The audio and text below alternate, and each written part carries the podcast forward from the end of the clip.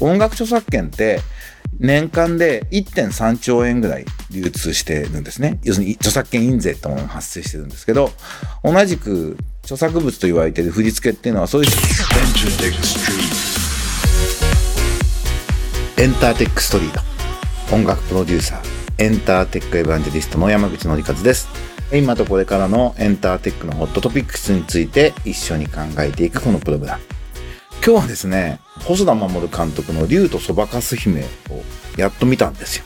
で素晴らしくてでバーチャル世界にアバターで参加するっていう設定になってるんですけどちょっとバーチャル世界っていうテーマのお話をしていこうかなというふうに思います。短い時間ですがどうぞお付き合いください。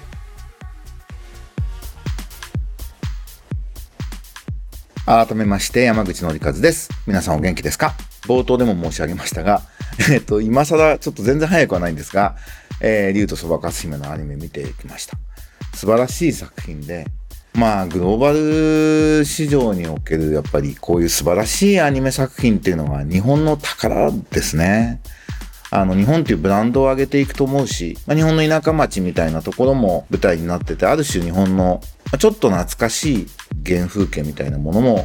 なんか海外の人たちに日本っていう国の魅力を伝えていく、文化の魅力を伝えていくってことにもつながっているというふうに思います。そしてこれ、あの割と音楽がモチーフになっていて、歌がモチーフになってるんで、完全に僕は音楽映画だなと思いながら見てました。ぜひご覧になってください。で、その中で生体情報からアプリがあって、その人のイヤホンに入れるとその人の生体情報を取って自動生成してそれをアバターに設定するということになってるんですね。なんかこの辺がリアルですごく近未来的なリアリティだなと。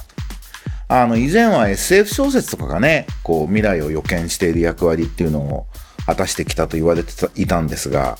今は技術の進歩とかいろんなことがあって、まあ、原作の力も素晴らしいですけど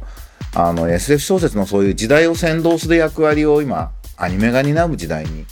なってるなぁと思います。なんかこのもう一つのバーチャルの世界にもう一人の自分がいるっていう世界観っていうのはもう随分前からあのいろんな人にイメージされて妄想もされていて、セカンドライフっていうねサービスがちょっと一時注目されましたけど結局形にはなりませんでしたが、そろそろね、ポケモン GO ってある意味そういう AR っていうね、実際のリアルの世の中とその上にバーチャルなキャラクターが乗っていくっていう世界で、なんかポケモン GO が AR ってこういうものってことをなんか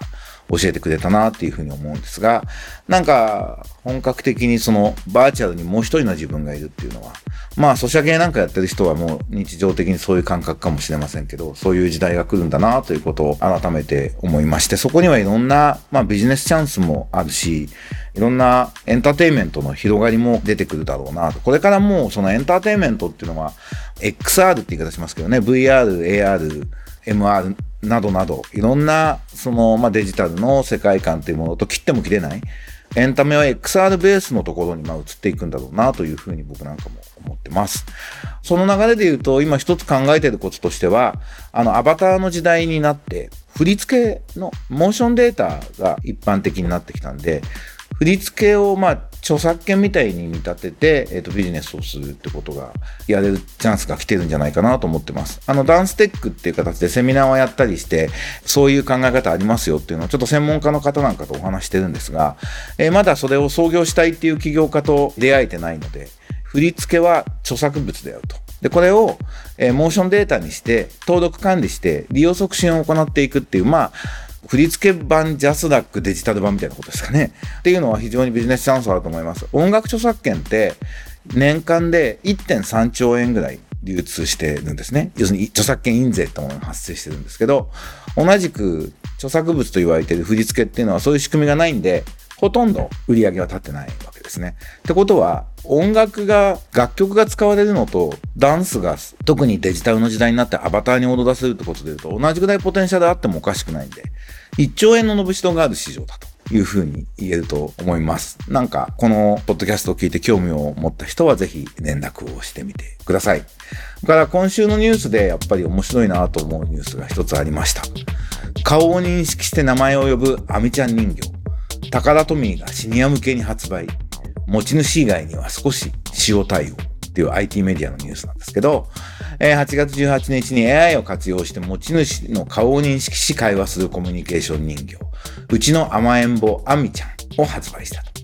えー、27,500円と。コロナで人と接する機会が減ってしまったシニア層向けに8月27日から発売すると。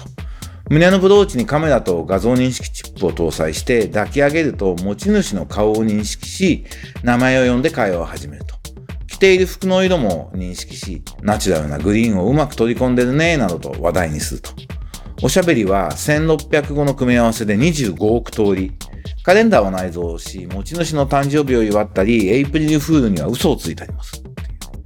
面白いなと思います。あの、家庭ロボットっていうのは、まあロボットの使い方っていろんな使い方があると思うんですけど、まあ一家に一台ロボットっていう時代にはなるんだろうなというふうに思います。で、ロボットは、まあ今ね、もう掃除機ってだいぶ自動にね、ルンバ以降、あの持っていて掃除してくれるとかね、機能を持ったものもあるし、やっぱりコミュニケーションロボットっていうのが、まあ一つ出てくるんだろうな。スマートスピーカーの次はコミュニケーションロボットなんだろうなというふうに漠然と思っていたんですけども、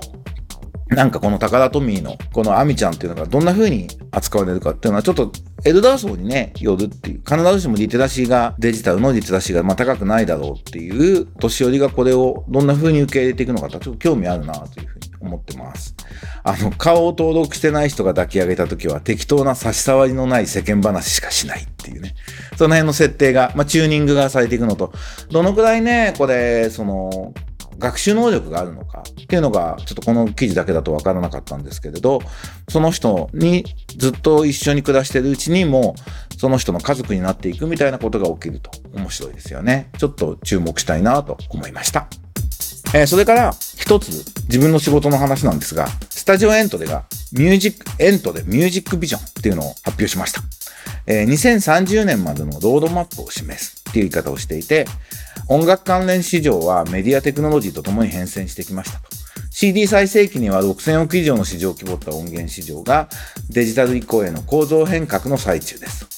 日本の音楽協会は世界中のアーティストと横並びで競争することになったストリーミングサービスへの対応に乗り遅れ、世界規模で伸び続けるデジタル音源市場の恩恵を受けられていませんと。スタジオエントでは2030年までに日本のアーティストがグローバルヒットを生み出す環境を作ることを目標に、エコシステムの構築までのロードマップを発表しました。達成のための施策をこれからどんどん発表していきますよと、まあ、宣言したっていう感じですかね。えー、ぜひご注目いただきたいです。あの、これまで音楽ビジネスの学校っていう既存の音楽協会の皆さんに、えっと、音楽ビジネスどういうものかっていうのを教えていただく。これは今、オンラインの形で続いてるのでチェックしていただきたいんですが、それをやったり、今年の6月から音楽マーケティングブートキャンプっていうマーケター向けのセミナーをやったりっていうような人材育成取り組んでます。だからアーティスト向けにアーティストインキュベーションプログラムっていうのも来年からは僕が特任教授の大阪音大と連携して始めようというふうに思ってます。で、まあ、今回発表した目玉は起業家向けに音楽関連企業で音楽ビジネスのエコシステムを変えるようなイノベーションを起こすサービスをやりましょうというんで、テーマで、えっ、ー、と、インキュベーションプログラムやります。なんで、起業家、起業志望者の方で音楽関連で、これはと、世の中変えてやるというような思いのある方に、ぜひてもらいたいなというふうに思ってます。まずは、えっ、ー、と、9月からもちろん無料でセミナーを、トークイベントなんかをやっていって、音楽かけるデジタルに、まあ非常に知見のある方のお話を伺っていくということで皆さんに、まあ、意識高めて勉強してもらいながら、で、後半は、えー、インキュベーションプログラムに入っていくっていうことになっておりますので、ぜひチェックしていただけるとありがたいです。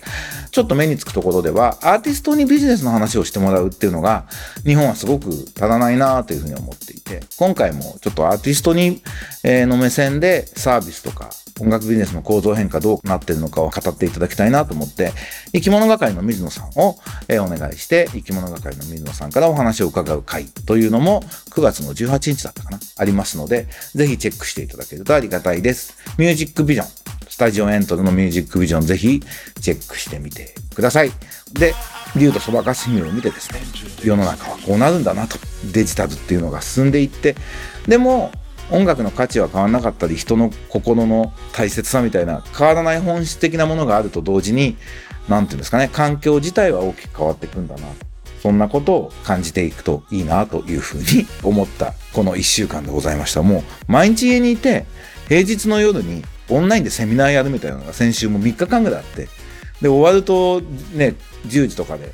疲れてるんだけどなぜか家にいるっていう。これもまた不思議な感覚だなと。まああの非常に効率がいいし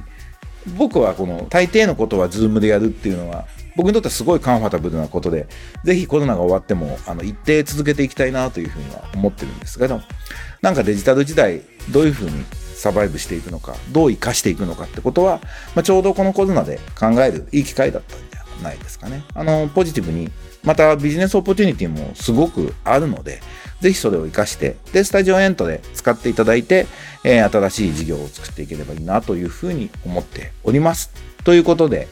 エンターテックエヴァンジェリスト山口のりかずのエンターテックストリート。今日は、竜とそばかす姫良かったよという話から、えー、バーチャル時代のお話をさせていただきました。いかがでしたでしょうか、えー、また来週お会いしましょう。バイバイ。